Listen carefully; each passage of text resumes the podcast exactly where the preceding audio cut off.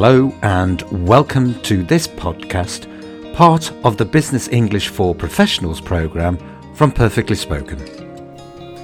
Hey Anna, you'll never believe what I've just read. What's that?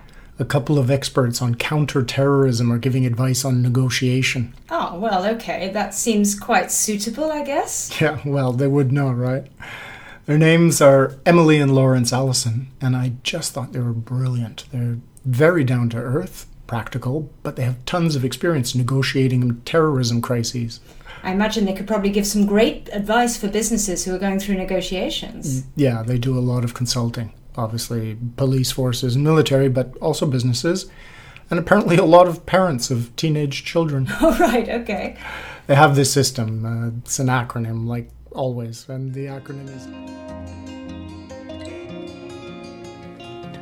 For the complete podcast, transcript, and practice activities, simply join the Business English for Professionals program included in the Pro subscription at perfectlyspoken.com.